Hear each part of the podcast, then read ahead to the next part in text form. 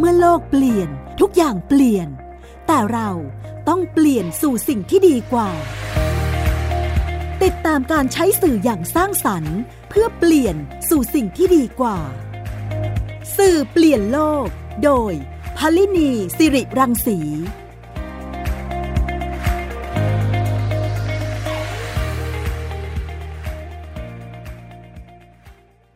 สวัสดีค่ะคุณผู้ฟังคะสื่อเปลี่ยนโลกกลับมาพบกับคุณผู้ฟังอีกครั้งหนึ่งนะคะ วันนี้ทางรายการสื่อเปลี่ยนโลกคุณผู้ฟังสามารถติดตามรับฟังได้ในหลากหลายช่องทาง ทางไทย PBS Podcast นะคะ ไม่ว่าจะเป็นทางแอปพลิเคชัน เว็บไซต์ Facebook นะคะ หรือว่าในสื่อแพลตฟอร์มเสียงต่าง นะคะ ไม่ว่าจะเป็น Spotify SoundCloud Apple หรือ Google นะคะ ที่จะติดตามรับฟังสื่อเปลี่ยนโลกได้ในหลากหลายช่องทางทุกที่ทุกเวลาที่คุณฟังมีเวลาที่จะรับฟังในเรื่องของสื่อสร้างสรรค์ที่เราจะนำมาเสนอทุกๆ สัปดาห์นะคะในรายการนี้ค่ะ คุณฟังจะพบกับรายการนี้เราจะสื่อสารเรื่องราวที่เป็นสื่อเชิงสร้างสรรค์ ไม่ว่าจะเป็นสื่อพื้นบ้าน สื่อชุมชน นวัตกรรม เทคโนโลยี หรือว่า สื่อใหม่ ๆ ที่นำไปสู่การเปลี่ยนแปลงที่ดีขึ้นนะคะ ไม่ว่าจะเป็นการเปลี่ยนแปลงตัวเราเอง การเปลี่ยนแปลงในระดับครอบครัวชุมชนสังคม หรือแม้แต่ในระดับประเทศนะคะ เราเชื่อว่าการที่มีสื่อที่ดี สื่อที่สร้างสรรค์ จะนำไปสู่การเปลี่ยนแปลงในสิ่งที่ดีกว่าค่ะสำหรับวันนี้นะคะเราจะพูดคุยกันถึงในเรื่องของการที่ทุกวันนี้เนี่ยเราจะพบข่าวลวงข่าวปลอม มากมายนะคะที่เกิดขึ้นในโลกออนไลน์นะคะ โดยเฉพาะอย่างยิ่งในช่วงที่มีสถานการณ์วิกฤต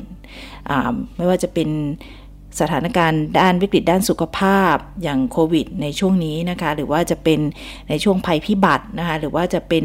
เรื่องของเหตุการณ์สถานการณ์ทางการเมืองอะไรต่าง ๆ เหล่านี้เนี่ย ก็มักจะมีข่าวลวงเกิดขึ้นมานะคะ รวมไปถึงเรื่องของการหวังผลประโยชน์อะไรบางอย่างนะคะ ที่จะทำให้เกิด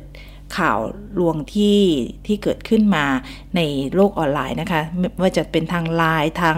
Facebook Instagram หรืออะไรต่างๆ เหล่านี้เนี่ย ก็จะมีเข้ามามากมายนะคะ หลาย ๆ ท่านตอนนี้เองเนี่ยก็ระมัดระวังเวลาที่ได้รับข่าวอะไรหลักต่าง ๆ เหล่านี้เนี่ยก็มักจะคิดว่า เอ๊ะ ใช่ข่าวจริงไหมนะอะไรอย่างเงี้ยค่ะ แต่ว่าในแง่ของการจะไปตรวจสอบหรืออะไร ก็ก็อาจจะมีหลายประเภทบางคนจะมีทักษะในการที่จะไปตรวจสอบก่อนที่จะแชร์ หรือบางคนก็ อาจจะไม่แช่นะคะ แต่ก็มีไม่น้อยทีเดียวที่พอเห็นเรื่องราว แล้วก็อยากจะรีบแชร์ อยากจะให้คนที่เรารักเนี่ยได้รับรู้ข่าวสารได้อย่างรวดเร็วนะคะ ก็อันนี้ก็เป็นเรื่องราวของการที่มีข่าวลวงเกิดขึ้นในในบ้านเรานะคะ ถ้าเราไม่หยุด แล้วก็ช่วยกันเนี่ยนะคะ ก็จะทำให้การแพร่ระบาดของข่าวลวงต่างๆเนี่ยก็จะกระจายไปอย่างรวดเร็วนะคะสำหรับในวันนี้นะคะเดนจะพาคุณผู้ฟังไปติดตามในเรื่องของการใช้เกมมาเป็นสื่อในการที่จะรับรู้ในเรื่องของการตรวจสอบข่าวลวงนะคะ เป็นเกมออนไลน์ค่ะ ทุกวันนี้เด็กๆเนี่ยก็จะ ชอบเล่นเกมนะคะ ไม่ไม่ใช่แต่เด็กอย่างเดียวนะคะ แม้แต่ผู้ใหญ่ดังท่านเองเนี่ยบางทีก็เผลอเข้าไปเล่นเนี่ยก็ติดเหมือนกันนะคะ นี่ก็เป็นเกมที่ใช้ในเชิงสร้างสรรค์นะคะ เอามาใช้ในการตรวจสอบข่าวลวงนะคะ วันนี้เราจะไปพูดคุยกับผู้ที่พัฒนาเกมตัวนี้ขึ้นมานะคะ คุณปฏิพัฒน์สุดสัมภานะคะ ผู้ร่วมก่อตั้งบริษัท Open Dream นะคะ จะมาพูดคุยกับเราในเรื่องของการ สร้างสรรค์เกมออนไลน์ ในการตรวจสอบข่าวลวงขึ้นมาค่ะ ตอนนี้อยู่ในสายกับเรานะคะ สวัสดีค่ะ คุณปฏิพัฒน์ค่ะครับ สวัสดีครับ ค่ะ อยากจะเรียนถามถึงแรงบันดาลใจค่ะ ในการที่ทาง Open Dream ได้พัฒนาเกมตัวนี้ขึ้นมานะคะ ตั้งต้นมันเริ่มจากตัว Open Dream เองมันเป็นบริษัทของครึ่งหนึ่งของคนในออฟฟิศเราชอบเล่นเกมครับ แล้วก็ตอนตอนตอนสมัยเด็กๆก็อาจจะ โดนคุณพ่อคุณแม่หรือว่าญาติพี่น้องบนบนว่าไม่ห้ามเล่นเกมอ่าใช่ไม่ดีอะไรอย่างเงี้ยครับแต่แต่แต่ก็ด้วยความที่เราชอบแต่เราเราก็เลยคิดว่าอยากจะคือครึ่งหนึ่งมันก็เป็นความความดื้อของพวกของเราคือคือเราก็อยากอยากจะพิสูจน์ว่าเกมเนี่ยมันสามารถที่จะสร้างผลลัพธ์เชิงบวกได้เหมือนกันนะ แล้วก็แล้วก็ด้วยความที่ พวกเราเองก็โตมาในยุคที่มันเริ่มจะมีสื่อผสมสื่อ interactive ที่จะช่วยช่วยในการเรียนได้เลยนะครับเราเราแต่แต่ว่าแต่ว่าสื่อเหล่านั้นอาจจะไม่ค่อยดึงดูดเท่าไหร่ เราก็เลยคิดว่าเออตั้งเป็นโจทย์ข้างในว่า ถ้าสมมติว่าเราจะทำเกม ก็ควรจะทำเกมที่มันทำให้คนเล่นได้เรียนรู้อ่าแล้วก็แล้วก็มีมีประโยชน์ก็ก็จะบอกว่า สมัยคนที่คุณพ่อคุณแม่สามารถไว้ตอนเด็กๆก็เออเกมรุนแรงใช่ไหมเกมรุนแรงหรือว่าจะมีภาษาอะไรที่ไม่เหมาะสมอะไรแบบนี้ใช่ไหมคะอ่าอันนี้ในฐานะเป็นคุณแม่เนี่ยก็จะรู้ดีคือคือคือผมผมผมพวกทีมทีมก็อยากพิสูจน์ก็เลยอยากทำครับ แต่ว่ามันมันก็ ไอความอยากทำมันไม่พอมันต้องมีมีมี ปัจจัยอื่นมาประจบเหมาะกันด้วย มันมันก็เลยหลายปีก่อนครับเรา เราได้มีโอกาสไปเจอกับเพื่อนเพื่อนที่อยู่ในสโกออฟฟิศกรุงเทพครับเราเราตอนนั้นตอนนั้นมันมันหลังจากน้ำท่วมมาสักไม่เท่าไหร่ครับน้ำน้ำท่วมใหญ่ครับแล้วก็มันมันก็มีความพยายามที่จะเออทำยังไงถึงจะสอนบทเรียนเรื่องน้ำท่วมให้เด็ก ๆ เรียนรู้ได้แล้วแล้วก็ประจบเหมาะกันพอดีว่าเออเราก็อยากทำเกมที่มันทำให้คนเรียนรู้ได้ก็เลยก็เลยเริ่มทำเกม เกี่ยวกับภัยพิบัติในในยุคนั้นครับประมาณปีห้าหกห้าเจ็ดประมาณนี้ครับ แล้วก็หลังจากนั้นเราก็เลยตั้งเป็นทีมทำเกมขึ้นมาในในในบริษัท แล้วก็เป้าหมายก็คือพยายามที่จะทำเกมที่จะสื่อสารเรื่องที่ซับซ้อน แล้วก็ทำให้คนเล่นเนี่ยได้ได้เรียนรู้ว่าไอ้เรื่องที่ซับซ้อนพวกนั้นมันมีที่มาที่ไปอย่างไรแล้วและก็คาดหวังว่ามันจะไปทำให้เขาได้รู้มากขึ้นและนำไปสู่การเปลี่ยนแปลงพฤติกรรมครับตัว ตัวเกมที่เราพยายามทำก็จะมีตั้งแต่เรื่องเรื่องภัยพิบัติอย่างที่เล่าให้ฟังตอนแรกครับแล้วก็ก็พัฒนามาเป็นเกมเกมเพื่อให้คนเล่นเรียนรู้การต่อต้านคอร์รัปชันมีมีเกมที่ทำให้คนเล่นเรียนรู้การมีเพศสัมพันธ์ที่ปลอดภัยแล้วก็แล้วก็พัฒนามาเรื่อยเป็นเกมเรียนรู้เรื่องพลังงานทำทำร่วมกับภาคธุรกิจครับ แล้วก็แล้วก็ล่าสุดก็จะมาเป็นเกมที่จะ ทำให้คนเล่นมีทักษะในการที่จะแยกแยะข่าวปลอมครับ อืมค่ะ ซึ่งอันนี้ก็คือใช้แพลตฟอร์มเรื่องของเกมเลยนะคะแต่ว่าตัวเนื้อหาข้างในเนี่ยเป็นเป็นเชิงความรู้ ทีนี้เวลาที่เอาสองสิ่งนี้มาบวกกันเนี่ยมันเรื่องราวที่ที่เป็นตัวคอนเทนต์เนี่ยมันเป็นเรื่องที่หนักๆเนาะ มันมันจะน่าเบื่อไหมกับการที่เอามาใส่ในในในเกมตรงนี้ทีมงานจะต้องต้องขบคิดกันยังไง มันถึงทำให้เรื่องของเกมเนี่ยความความอัตลักษณ์ของมันก็คือมันต้องสนุกใช่ไหมคะทีนี้มันมันเอามาผสมผสานตรงนี้กันยังไงคะครับ จุดจุดหนึ่งที่ที่เราตั้งเป็นโกเออเป็นเป็นเป้าหมายข้างข้างในเลยคือว่าทุกเกมที่เราต้องทำต้องเป็นเกม ไม่ใช่สื่อการสอนเพราะฉะนั้นเราเราเราคิดมันมันจะมันจะถูกตั้งด้วยว่ากลไกทั้งหมดจะต้องเป็นเกม อย่างเช่นเวลาเราทำเกม เราทำเกมเรื่องข่าวลวงนะครับ เราก็จะเราก็จะตั้งเป้าหมายว่า คือเล่นแล้วจะต้องมีทักษะในการที่จะ แยกแยะได้ว่าข่าวนี้น่าจะลวงนะข่าวนี้น่าสงสัยนะข่าวนี้โอเคอะไรแบบนี้ครับแล้วแล้วเราเราเราก็เลยย้อนไปดูว่าแล้วมันมีชุดทักษะอะไรบ้างที่น่าที่จะเหมาะสมในการที่จะแปลงให้มันอยู่ในรูปแบบของเกม ที่ที่เล่นแล้วสนุกเราเราเราก็ได้ได้ได้ออกมาสามทักษะคือทักษะการตรวจสอบต้นตอว่าใครเป็นคน เออเนื้อหานี่มาจากไหนแล้วก็ ทักษะในการตรวจสอบที่มาว่าแล้วใครเป็นคนเผยแพร่เนื้อหาอันนี้ แล้วก็ทักษะในการตรวจสอบตรวจสอบเนื้อหาก็คือแล้วแล้วเนื้อหานั้นมันพูดถึงอะไรมันมันเกิดถึงอะไรอยู่ครับเราเราเอาสามอันนี้มามามาแปลงเป็นกลไกเกม ซึ่งซึ่งซึ่งก็เพื่อเพื่อที่ทำให้คนเล่นมันสนุก เราก็ด้วยด้วยความที่ตัวตัวเกมตัวเกมข่าวลวง เราเราเรียกว่าเฟกนิวเกมอะไรครับตัวเกมของเราเนี่ย จะเน้นให้เป็นคนเล่นก็จะเป็นเหมือนวัยรุ่นที่เด็กกว่าผมหน่อยสักยี่สิบปีเลยแล้วก็แล้วก็คนคนรุ่นผม คนรุ่นผมขึ้นไปอีกนิดหนึ่งเนี่ยก็คือเป็นคนที่น่าจะคุ้นเคยกับการใช้เทคโนโลยีแล้ว แล้วก็แล้วก็แล้วก็พยายามถอดถอดออกมาว่า แล้วคนกลุ่มเป้าหมายนี้เขาจะเหมาะกับ ลักษณะเกมอย่างไรอืมแล้วก็เราเราเราเราก็เลยดีไซน์ออกมาให้เป็นเหมือนกับว่าในในคนยุคนี้ใช้แชทกันอยู่แล้ว แล้วข่าวลวงข่าวปลอมมันก็โผล่มาในแชทกันบ่อยเราก็เลยค่ะดีไซน์ให้เกมเป็นแชทอ๋อดีไซน์ให้เกมเป็นแชทเนี่ยครับแล้วก็ด้วยความที่ทำยังไงไม่ให้เนื้อหามันน่าเบื่อ เราก็เลยอืมทำงานร่วมกับร่วมกับผู้กำกับภาพยนตร์กับผู้เขียนบทภาพยนตร์ในการที่จะเอ่อ แปลงไอ้สามข้อที่เราบอกเนี่ยตรวจสอบต้นทอตรวจสอบที่มาตรวจสอบเนื้อหาค่ะให้ให้ให้เป็นเนื้อหาของเกม แล้วก็ทำงานร่วมกับทีมทีมออกแบบเกมของของของออฟฟิศเพื่อที่จะอาออกแบบกลไกว่าในแต่ละในแต่ละบทในแต่ละตอนของแต่ละเกมควรจะมีกลไกอะไรบ้างที่ทำให้คนเล่นรู้สึกท้าทาย มากกว่าที่จะนั่งอ่านอย่างเดียวทำยังไงถึงจะให้มีกลไกในการที่จะใช้ ใช้สามกลไกนั้นตรวจสอบต้นตอตรวจสอบที่มาตรวจสอบเนื้อหาในการที่จะเล่นได้ เพราะฉะนั้นมันมันมันมันมันจะถูกออกแบบเป็นเป็นเป็นก้อนเดียวกันครับคือทั้งความรู้และความสนุกอืมไปพร้อมๆกันค่ะแล้วก็แล้วก็เราเราเราก็ออกแบบกลไกวัดผลไว้ว่า ก่อนเล่นเกมเขาเขาแยกแยกข่าวปลอมข่าวลวงได้ไหมค่ะหลังเล่นเกมเขาแยกเขาแยกแยกข่าวลวงดีขึ้นหรือเปล่าอะไรแบบเนี้ยก็ก็จะแบบว่าอ่าทำทำทำทั้งก้อนเป็นเป็นเป็นเป็นก้อนเดียวกันก็ก็จะจะ คือคือคือถ้าเป็นสมัยก่อนเวลาเราออกแบบสื่อการสอนเออสื่อผสม สื่อค่ะแอคทีฟสมัยสมัยก่อนก็อาจจะถูกออกแบบโดยมุมนักการศึกษาอย่างเดียวอืมก็ก็ก็อาจจะขาดมิติความสนุกไปนะครับแต่ว่าเอ่อเกมเกมของเราทุกเกมเราก็จะถูกออกแบบว่าทั้งนักการศึกษาทั้งนักทฤษฎีทั้งคนเขียนบทและคนทำเกมมาคิดไปพร้อมๆกันเนี่ยอืมค่ะ เอ๊ะแล้วตรงนี้เองเนี่ยเมื่อเมื่อสักครู่เนี่ยบอกว่ากลุ่มเป้าหมายนี่คือประมาณ อายุ 20 ปีขึ้นไปใช่ไหมคะครับหรือแต่เพราะฉะนั้นเด็กเด็กที่ที่ต่ำไปกว่านี้เนี่ย เล่นแล้วจะรู้สึกไม่ไม่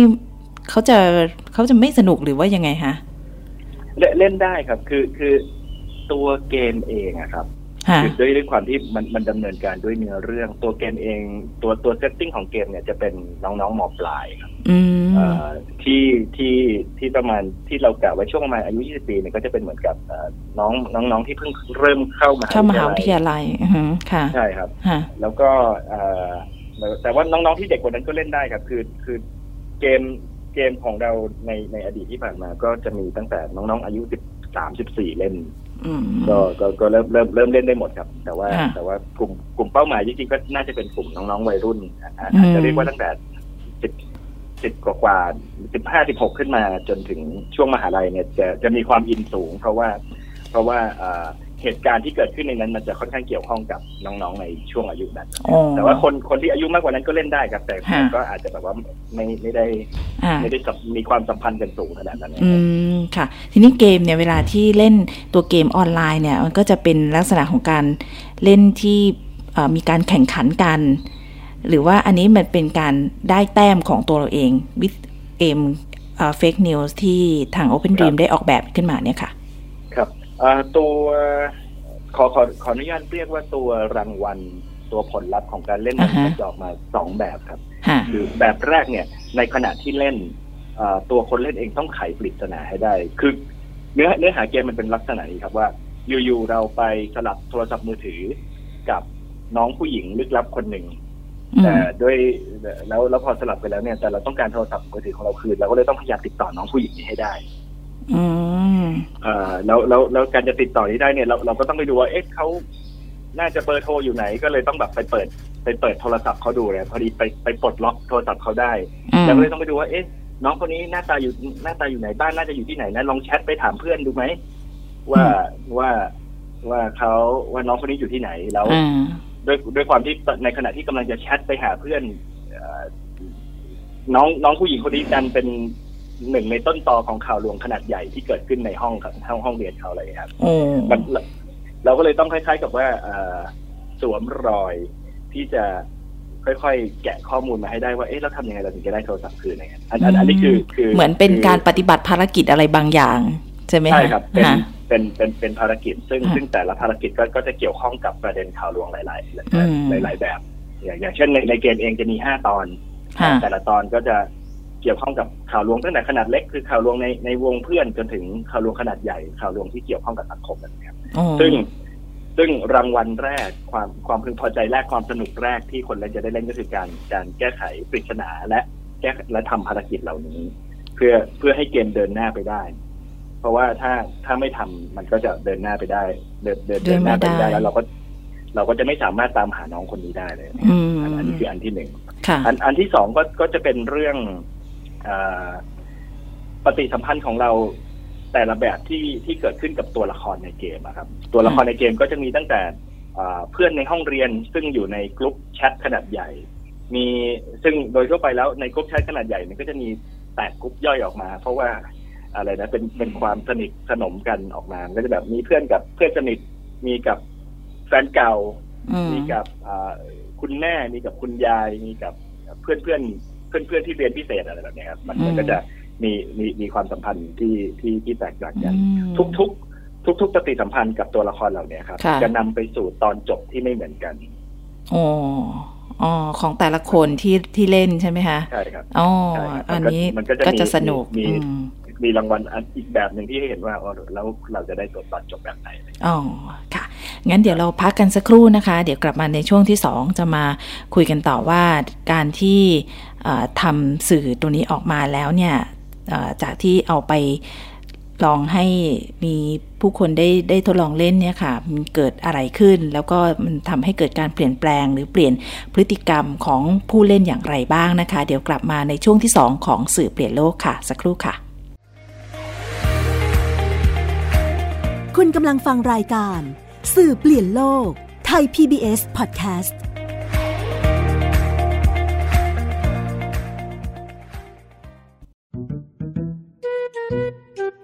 สองพี่น้องนานิพี่สาวกับนินจาน้องชาย ใช้ชีวิตอันแสนสงบสุขอยู่ในบ้านกับพ่อแม่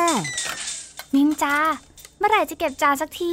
กินเสร็จแล้วก็เอาแต่นั่งเล่นเกมอยู่นั่นแหละ โห พี่นานี่ไม่รู้อะไรข้า แต่อยู่มาวันหนึ่ง กลับมีเพื่อนบ้านประหลาดประหลาดๆมาอาศัยอยู่ข้างบ้าน พวกเขาเป็นใครกันนะเฮ้ย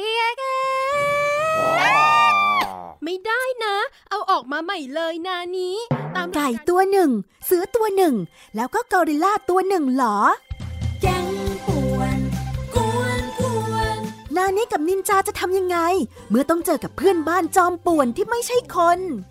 สองพี่น้องต้องใช้สติปัญญาความกล้าหาญเพื่อรับมือกับปัญหาวุ่นวุ่นที่เหล่าเพื่อนบ้านสร้างขึ้นมาไม่หยุดหย่อน ติดตามในละคร แก๊งป่วน กวนเพื่อนบ้าน ทั้งเว็บไซต์ แอปพลิเคชัน และ YouTube ไทย PBS Podcast และอย่าลืมกดถูกใจ Facebook ไทย PBS Podcast ด้วยนะ แกงป่วน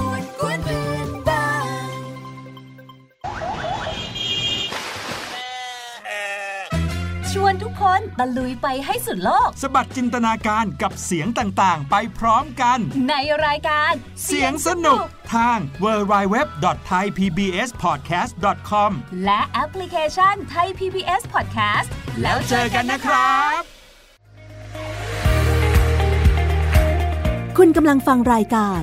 สื่อเปลี่ยนโลกไทย PBS Podcast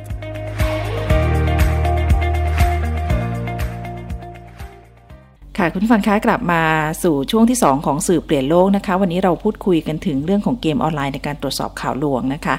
ซึ่งคุณปฏิพัฒน์ได้เล่าให้เราฟังถึงเรื่อง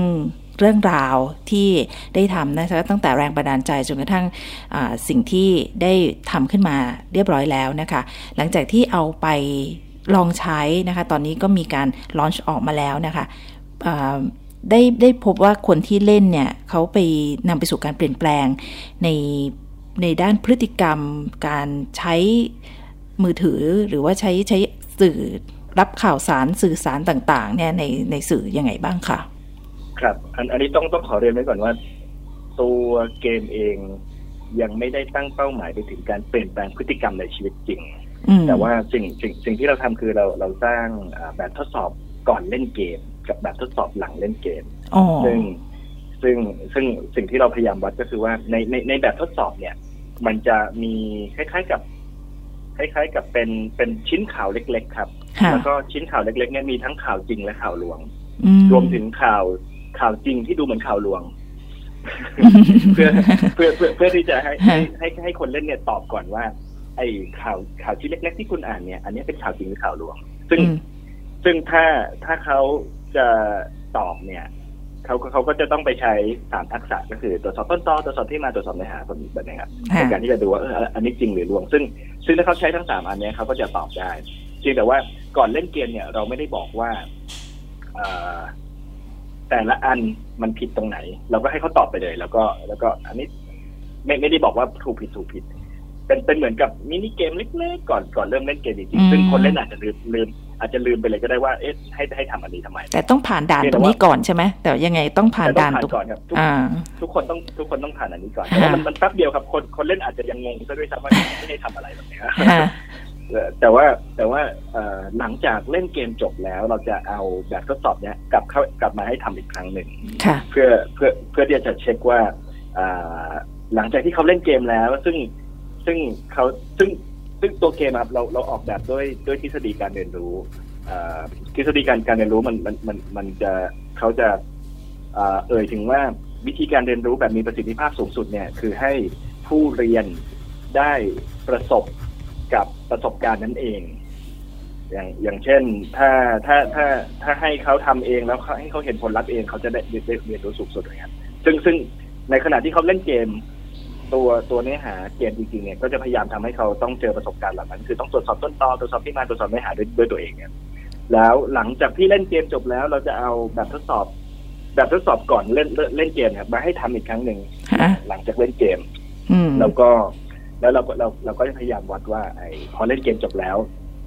เขาตอบดีขึ้นหรือเปล่าเขามีผลลัพธ์ดีขึ้นไหมอะไรแบบนี้ครับ แล้วก็เราก็จะพยายาม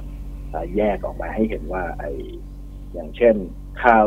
จริงเขายังเห็นเป็นข่าวจริงอยู่ไหมหรือเขาเขาเห็นเป็นข่าวลวงไปแล้วฮะข่าวลวงเขาเห็นเป็นข่าวลวงอยู่ไหมหรือเขาเห็นเป็นข่าวจริง หรือว่าข่าวข่าวที่ข่าวจริงที่ดูเหมือนข่าวลวงอืมอ่าเขาเขาเห็นยังไง มีการเปลี่ยนแปลงยังไง แล้วก็อืมแล้วก็จะพยายามแยกออกมาให้เห็นแต่ละอันว่า ถ้าถ้าเนื้อหาแบบนี้เอ่อเนื้อหาการตรวจสอบที่มาเขาทำได้ดีขึ้นฮะเอ่อการตรวจสอบเนื้อหาเขาทำได้เท่าเดิม ตรวจสอบต้นตอเขาทำได้แย่ลงอะไรแบบนี้ก็ก็ก็จะพยายามครับ อืมอ่านำนำนำเสนอผลออกมาเช่นแต่ว่า ผลผลพวกนี้ยังไม่ได้นำกลับไปให้ผู้เล่น ก็ก็จะเก็บไว้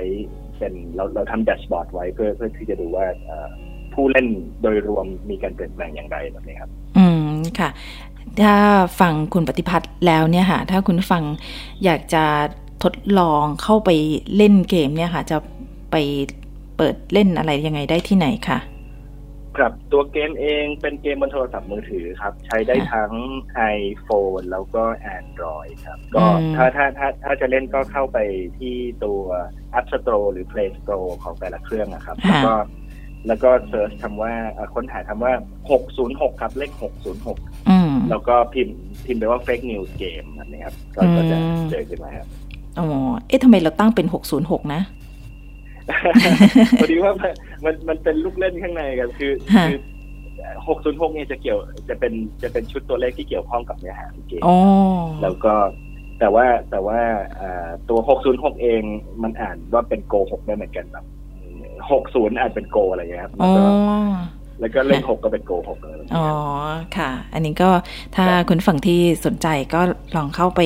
โหลด แล้วก็ลองเล่นเกมนี้ดูนะคะ เพราะว่ามันเป็นเกมที่จริงๆ ถ้าเป็นครูต่างๆเนี่ยเอาไปให้เด็กๆ ซึ่งอาจจะเป็นวัดมหาวิทยาลัยอย่างเงี้ยเล่นได้ด้วยใช่ไหมคะถือว่าเป็นได้ครับเป็คืนอได้ครับก็ก็คิดว่าอ่าทางครูอาจารย์ที่สนใจก็คล้ายๆผมผมผมมองว่าอันนี้มันอาจจะคล้ายๆกับเป็นหนังสืออ่านนอกเวลาแบบนี้ครับอืมก็อ่า ถ้าถ้าอยากให้น้องๆที่ยังอยู่ในสถานศึกษาได้ได้ทดลองเล่นก็ก็ให้ดาวน์โหลดเล่นได้เลยครับอืมค่ะ นี่ก็เป็นเกมออนไลน์นะคะ ในการตรวจสอบข่าวลวงนะคะ 606 fake news นะคะคุณฟังสามารถไปโหลดใน App Store ได้นะคะ ทั้ง Android แล้วก็ทั้งใน iOS นะคะ ก็เป็นเกมในเชิงสร้างสรรค์อีกเกมหนึ่งนะคะ ที่ทาง Open Dream ได้ ทำขึ้นมานะคะ โดยที่มีประสบการณ์จากการทำจากหลาย ๆ เกมนะคะ ไม่ว่าจะเป็นเรื่องของการต่อต้านคอร์รัปชันเรื่องของเรื่องเพศ เรื่องพลังงานอะไรต่าง ๆ เหล่านี้นะคะ อันนี้ก็ถือว่าเป็นการใช้แพลตฟอร์มเกมออนไลน์นะคะ แต่ว่าใช้เนื้อหา content ในเชิงสร้างสรรค์ แต่เอามาผสมผสานทำให้มันสนุกนะคะ แตกต่างจากการใช้สื่อการเรียนการสอนที่ ที่เป็นในเชิงการศึกษานะคะ ซึ่งเด็กๆอาจจะอาจจะรู้ตัวว่านี่คือกำลังถูกสอน แต่ว่าอันนี้คือใช้เกมเข้าไป เพื่อที่จะให้เด็กได้ซึมซับในเรื่องของการในเรื่องของเนื้อหาที่เราอยากจะส่งความรู้ต่างๆ เหล่านี้ให้เขานะคะ วันนี้ขอบพระคุณคุณปฏิพัฒน์สุดสัมภานะคะ ผู้ร่วมก่อตั้งบริษัท Open Dream ที่มาเล่าให้เราฟังถึงการพัฒนาโปรแกรมเกมออนไลน์ตัวนี้ค่ะ ขอบพระคุณค่ะ ครับ ขอบคุณมากครับ ค่ะ ค่ะ คุณฟังคะวันนี้เวลาของสื่อเปลี่ยนโลกก็หมดลงแล้วค่ะ พบกันใหม่ในสัปดาห์หน้านะคะ เราจะมาพบกับการทำสื่อหรือผลิตสื่อที่สร้างสรรค์ นวัตกรรมเทคโนโลยีใหม่ๆ ที่เกิดขึ้นนะคะ รวมไปถึงไม่ว่าจะเป็นสื่ออชุมชนสื่อสังคมต่างๆ ที่ สร้างสรรค์นะคะ เราก็จะมานำเสนอในรายการสื่อเปลี่ยนโลกในทุกๆ สัปดาห์ค่ะ พบกันใหม่สัปดาห์หน้านะคะ วันนี้ลาไปก่อนค่ะ สวัสดีค่ะ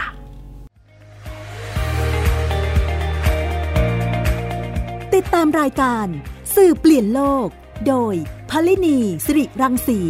ได้ทางไทย PBS Podcast www.thaipbspodcast.com